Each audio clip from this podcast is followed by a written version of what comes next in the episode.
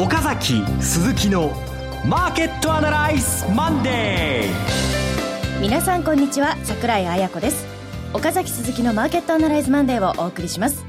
本日は岡崎さんがお休みということで株式アナリストの鈴木和之さんと一緒にお送りします。おはようございます。鈴木和之です。どうぞよろしくお願いいたします。はいそして、えー、ラジオ日経記者の鎌田新一さんにも加わっていただきます。よろしくお願いします。よろしくお願いしますこの番組はテレビ放送局の BS12 チャンネル12で毎週土曜昼の1時から放送中の岡崎鈴木のマーケットアナライズのラジオ版です。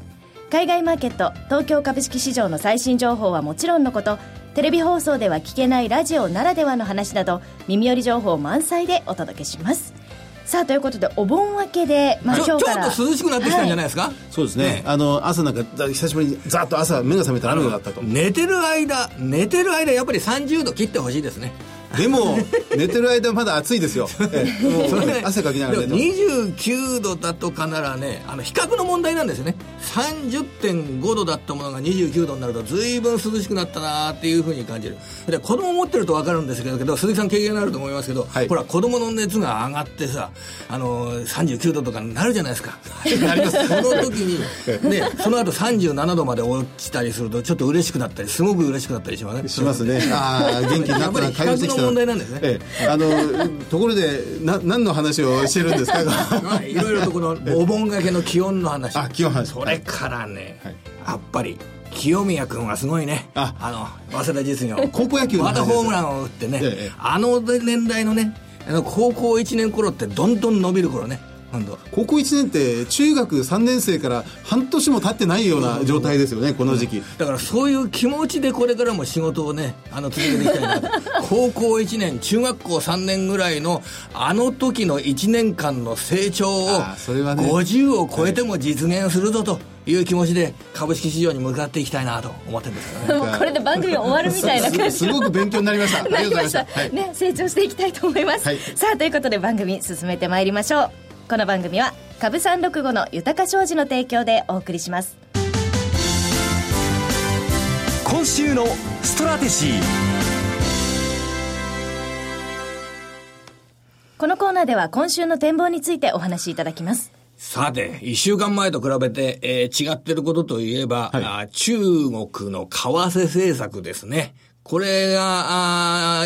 今、一巡したのかどうか、いわゆる為替政策、為替の引き下げですね。中国の人民元、今まで、えー、1ドル6.11人民元で、だいたい、えー、基準値が推移していたものが、1ドル6.4人民元に切り下げられて、はい、それで、そこで切り下げが一服になったということで、今日のマーケットなんかも、ね、日経平均で70円高と少し落ち着いた値動きになってるんですけどね。これは落ち着いたままでいくと考えていいんですか？落ち着いていてくれて本当にありがたいという状況ですね。多分このまま行ってしまいそうですね。先週の今日、日経平均9連投、そして火曜日も10連投に行くかどうかっていう朝方だったんですよね。で、それが今忘れられてしまってるんですが、そこに先週の火曜日いきなり人民元の切り下げが3日連続で火、水、木起こって、世の中がもう上下ひっくり返すような騒ぎになってしまった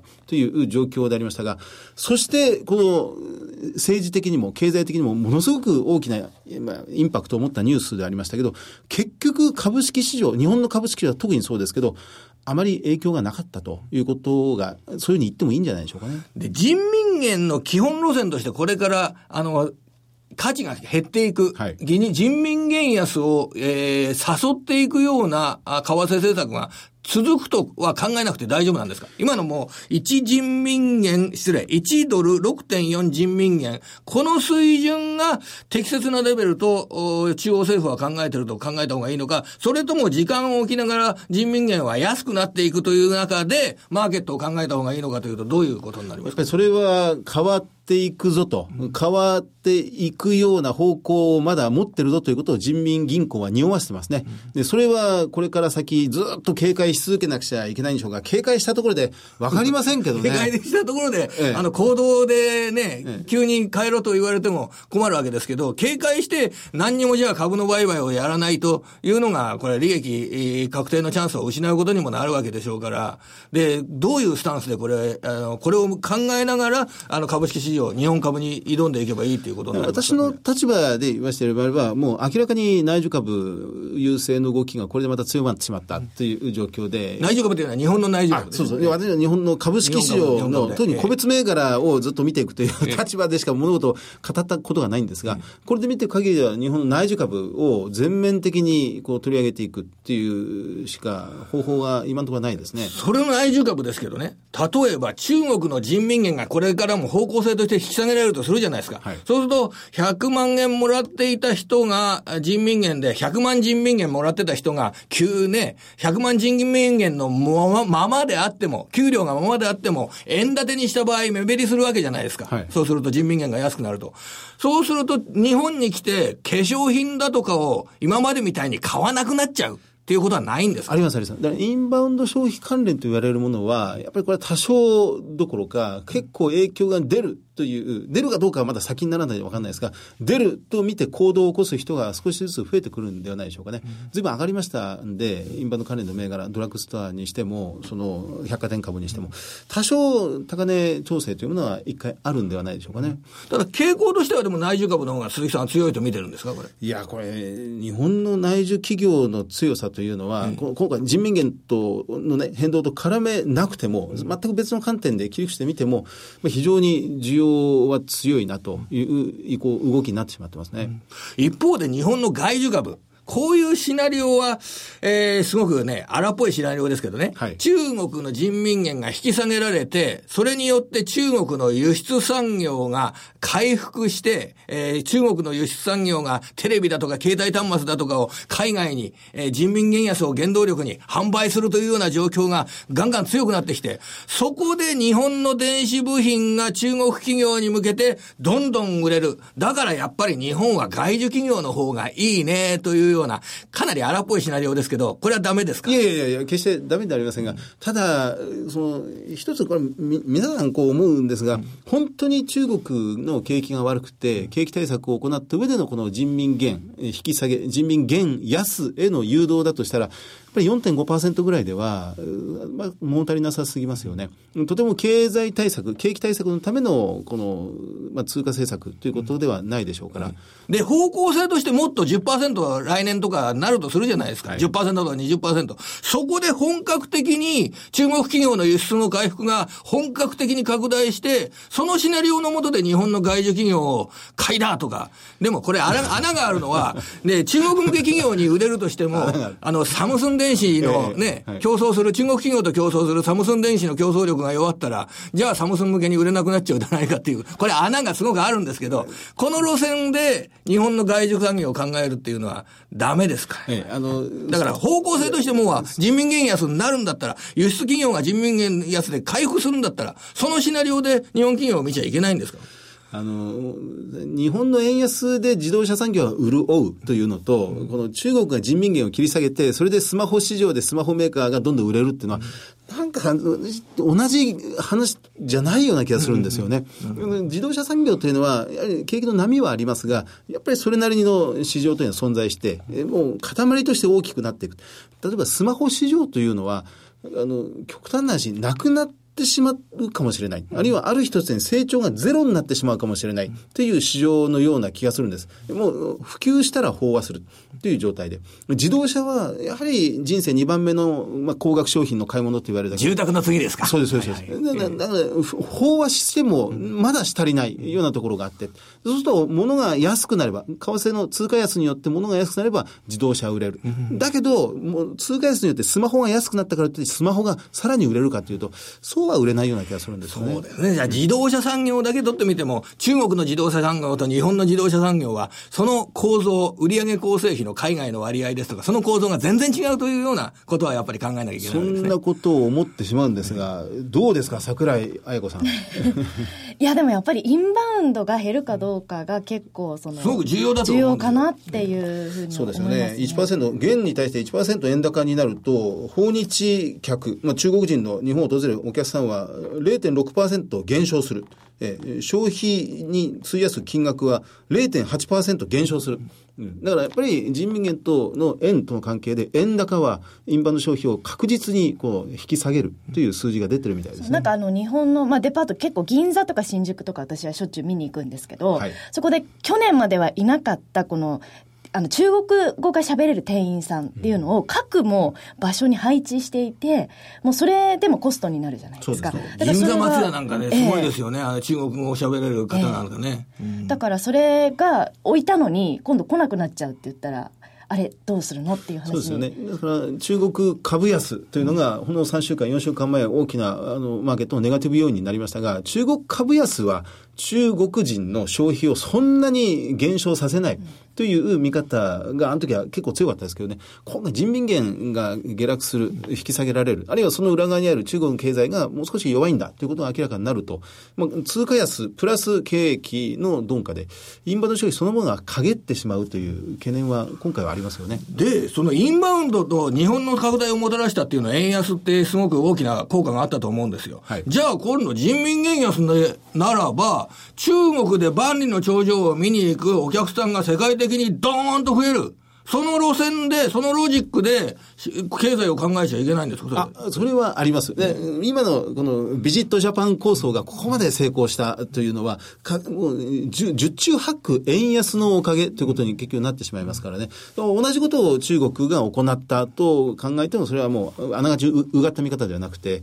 中国を訪れる日本人観光客、あるいは世界の観光客が増えるっていう線は、それはありますよね。それこで日本株をね、考える上で、どんな企業ですとかに落とし込んでいけばいいんでしょうかね、これ。意外と対象の企業って少ないような気がしますよね。中国にたくさん人がいらっしゃって、それで日本株をあえて買うっていうのはちょっと難しいかもしれいや、ませんね、それね。旅行会社、旅行代理店であったり、エアライン、航空会社は直接の影響、プラスの影響は受けるでしょうけどね。はいで、これが、あの、今、きね、今週、先週、終戦記念日でしたよ。その終戦記念日を前に中国がこの為替政策を行ったってことは、あの、先週の番組で、ね、あのテレビ番組で岡崎さんがなんか、そこどれなく言ってたんですけれども、はい日本に対して、日本がインバウンド需要で人がたくさんいらっしゃってる。そこで人民元安、人民元引き下げ政策を取るというようなことで、日本を、に対してプレッシャーをかけてるというような面。そういう面は考えられるんですかね、ありましたね。あの、土曜日のあのマーケットアナライズの。考えられるんですかねテテレビの方で、岡崎さんが指摘したのは、9月の安保法制の成立にめがけて、えこれを人質にブラフに、えー人民元安を中国政府が使っているというふうに言ってましたが、考えても見たことはなかったんですが、でも、言われてみれば、指摘されてみれば、あ、その通りだなと、そういう側面はあるなというふうに思ってしまいますよね。要はこれ、経済っていうのは、各国、各国によって決まっている世界需要をどれだけ取ってくるかということで、えーそれで決まっちゃうっていう部分があるんでしょうかね。あの、取り合い？パイが増えるっていうことになると一番いいんでしょうけどね。でも、結局、この、まあ、これ反論にも何もなってないんですが、円安によって日本はプラスもあればマイナスもあるわけですよね。物価が上がってしまうと。元安、人民元が下がることによって、中国安保法制の見返り、あまあブラフとして、対抗として人元安に持っていくという人、中国の輸入っていうのも大きいわけですから、中国政府自体も困ってしまう部分は結構あるんじゃないかなって気はしないでもないんですけどね。いや、確かにもう骨を切らして、えー肉を切らして骨を断つ戦略とでももちろん言ってしまえば考えられることはできますけどね。はい。では、先物の先を行く株三六五いきたいと思います。はい。えー、現在2万トンで578円です。で、今日は高値が、あー706 679円、えー安値553円。今、安値近辺で、に近いところでの推移ということになっています。はい。先週はですね、えー水曜日に一時えー2万飛び飛び59円まで下げたのが株365でした。この時はどうだったんですか？やっぱり欧米市場において、東京で現物株市場があ引けた後、だってね、現物株市場で2万飛び飛び59円なんか値段どこにもありませんもんね、はい先週はね。それで現物株市場が引けた後に海外の波乱、この時に株365は2万飛び飛び59円という値段をつけてたってことなんですね。2日目ですよね。先週3日下がりましたが、自民が引き下げられましたが、そのうちの2日目にドイツが続けて3%下がるように、一番大きな下げ局面がありましたので、そのあたりに反応したと。じゃあ、1回でリス、あの、人民元下げの利引き下げを1回にとどまらず2回目やる。1回が2回になると、2度あることは3度あるとかね。あの、ただの1回だったら単発である。はいでも 2, 2回というのは方向性を示す。これが世界のマーケットを揺らしたっていうことなんでしょうかね。で、3回目には随分慣れてしまったということですね。この水曜日のですね、えー出来高、株365の出来高が5万5千枚近くできてましてね、実はこれは7月の8日に9万4千枚できた時があるんですが、それ以来の高い出来高水準ということで、えーやはりマーケットが動く時っていうのは株365がその需要を引きつけるというような、そんなことが伺われた相当厚みがありますね。はい。はいはい、ということでいろいろ展望していただきました。今週末には土曜昼の1時から BS12 チャンネル12で放送している岡崎鈴木のマーケットアナライズもぜひご覧ください。また Facebook でも随時分析レポートします。以上、今週のストラテジーでした。岡崎鈴木のマーケットアナライズマンデーそれではここで株三六五の豊商事からセミナー情報です。えー岡崎さんがご登壇されるセミナーが2つあります。はいまず1つ目が、えー仙台。岡崎亮介の株式セミナー。日程が8月29日土曜日、12時30分開場、13時開演です。岡崎さんのセミナーと、あとは、え東京金融取引所の担当者様によるクリック株365の概要と特徴のお話もあります。え会場が仙台高等大駅前にあります TKP ガーデンシティ仙台高等大ホール3となっております。お申し込み連絡先は、豊か商事宇都宮支店、フリーコール0120-997-365、0120-997-365。受付時間は同日祝日を除く9時から20時です。さあ、そしてもう一つが、こちらが大阪です。えー日程が9月の12日土曜日、12時30分会場、13時開演です。こちらも同じく、えー岡崎さんからの株式セミナーがありまして、えその後東京金融取引所の担当者様によるクリック株365の概要と特徴、それから、えー高金利通貨トルコリラの魅力ということもお話しいただけるそうです。えー会場です。JR 大阪駅御堂筋北口、えー阪急梅田駅茶山口。そしてもう一つが、え地下鉄御堂筋線梅田駅5番出口。こちらが、茶屋町口ですね茶屋町口。梅田駅茶屋町口ですね。茶屋町口。はいうん。の3つが最寄りとなっています。えー CB 北梅田研修センター5階ホールとなっております。お申し込み連絡先は、豊か商事大阪支店フリーコール0120-441-377。0120-441-377受付時間は土日祝日を除く9時から20時です。えーっと、以上2つが岡崎さんのセミナーでございます。えそして番組のセミナーがあります。こちらは BS12 チャンネル 12B 岡崎鈴木のマーケットアナライズのセミナーです。えこちらが、えー九州ですね。福岡、博多での開催となります。 Real Market Analyze 2015 Brand New Experience in 博多。こちらは9月5日土曜日、JR 博多駅、JR 九州ホールで行います。応募方法は BS12 チャンネル12の岡崎鈴木のマーケットアナライズを検索いただきまして、番組ホームページからリアルマーケットアナライズの応募フォームにご記入いただくか、お電話でご応募ください。電話番号は0120-975-724。975-724です。え通話料無料自動音声応答サービスにて24時間ご応募を受けたまっております。えー応募がお一人様1回限りということでよろしくお願いいたします。応募締め切りは割と近いですね。8月24日月曜日です。毎回抽選の人気セミナーとなっておりますので、ふるってご応募ください。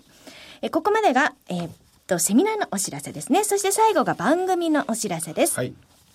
男はつらいよの虎さん役でおなじみの昭和を代表する名優、厚見清。24時間全国無料でご覧いただける BS12 チャンネル12では、厚見清が出演し、男はつらいよのきっかけとなった伝説のドラマ、泣いてたまるかを毎週土曜日お昼の2時からマーケットアナライズの放送後に放送しています。1話完結の笑って泣ける人情ドラマ、古き良きあの昭和が蘇ります。今週は記念すべき第1作、ラッパの前さんほか1本を放送します。チャンネルの見方がわからない方はカスタマーセンターへお電話ください。オペレーターがチャンネルの見方をお教えします。フリーダイヤル0120-222-318 0120-222-318 BS12 チャンネルカスタマーセンターまで土曜日は厚見清出演の泣いてたまるかを BS12 チャンネル12日でマーケットアナライズをご覧の後続けてご覧ください。以上、セミナーのお知らせでした。フォローアップアナライズこのコーナーでは先週放送の BS12 チャンネル12日岡崎鈴木のマーケットアナライズについてお二人にレビューしてもらいます。あのー、ブックレビューをはい。特別企画でやったんですよね。夏休みなので。はい、あの、桜井彩子さん、これ、20世紀とは何だ、何だったのか、哲学、哲学がすごい好きなんですよね。大好きなんです哲学というか、まあ、思想関係の本ですよね。ええ。これは、ニーチェ、ヨーロッパの主な、あの、内容ですか？いや、そうじゃなくてですね、まあ、その、佐々木圭司先生っていうのが、兄弟でずっとこの哲学系を教えてらっしゃった先生が、まあ、西洋の、まあ、没落みたいなことが言われてたんですけど、それの、まあ、全体的なこう解説みたいな感じなので、その西洋の一番の今を形作ってるのが割とニーチェから来てるっていうところからのスタートで、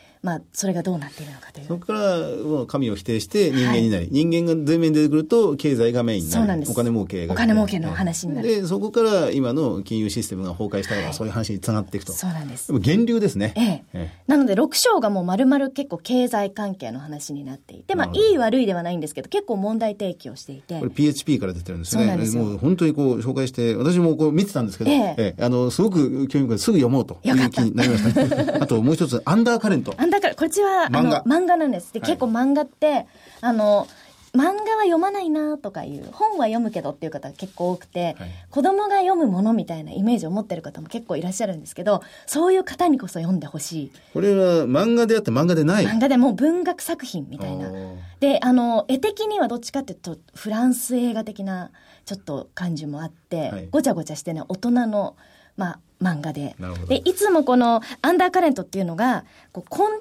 表に見えない、こう、底の方を流れている流れみたいないう意味で。アンダーで、カレント、カレントっていうのは、流れ、流れという意味ですか。えー、なので、こう、いつも一緒にいる家族とかが本当は全然分かってなかったとか。ドキ意外と意外とそういうところありま す。確かにね。それだけ聞いてもドキドキしますそうです。あなたのことは何も分かってなかったみたいなことが結構テーマになっていると。じゃあ私はよく分かったつもりの鎌田新一さんのことそうなんです。実は何も分かってなかった世界征服を企む。そうそうそう悪の死亡かもしれませんね。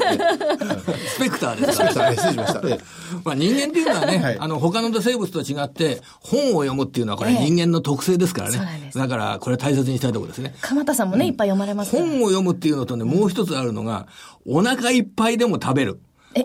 ぱいでも食べるこれがね、人間に与えられた生物の中での特徴だそうですよ。他の生物はお腹いっぱいになったらどんなうまいもんがあっても食わないんですよ。ただ人間はお腹いっぱいにあったでもうまいもんが出てくると、ケーキは別腹だとか言ってね、食っちゃう。脳みそで食べちゃいますね。いきますね。食べ放題なんて時でもまだいきますもんね。読書と腹いっぱいでも食う。これが人間の特徴ですね。なるほど。はい、あの、鴨さん、なんか、あの、せっかくですから、おすすめの本、最近読んだいいのなんかございますか？最近ね、読んだね、おすすめの本だと、やっぱりね、今僕ね、エラリー・クイーンを読み直してるんですけどね。前作読んだもの、ね、ミステリーの原点ですね。そうそうそう。はい、あのね、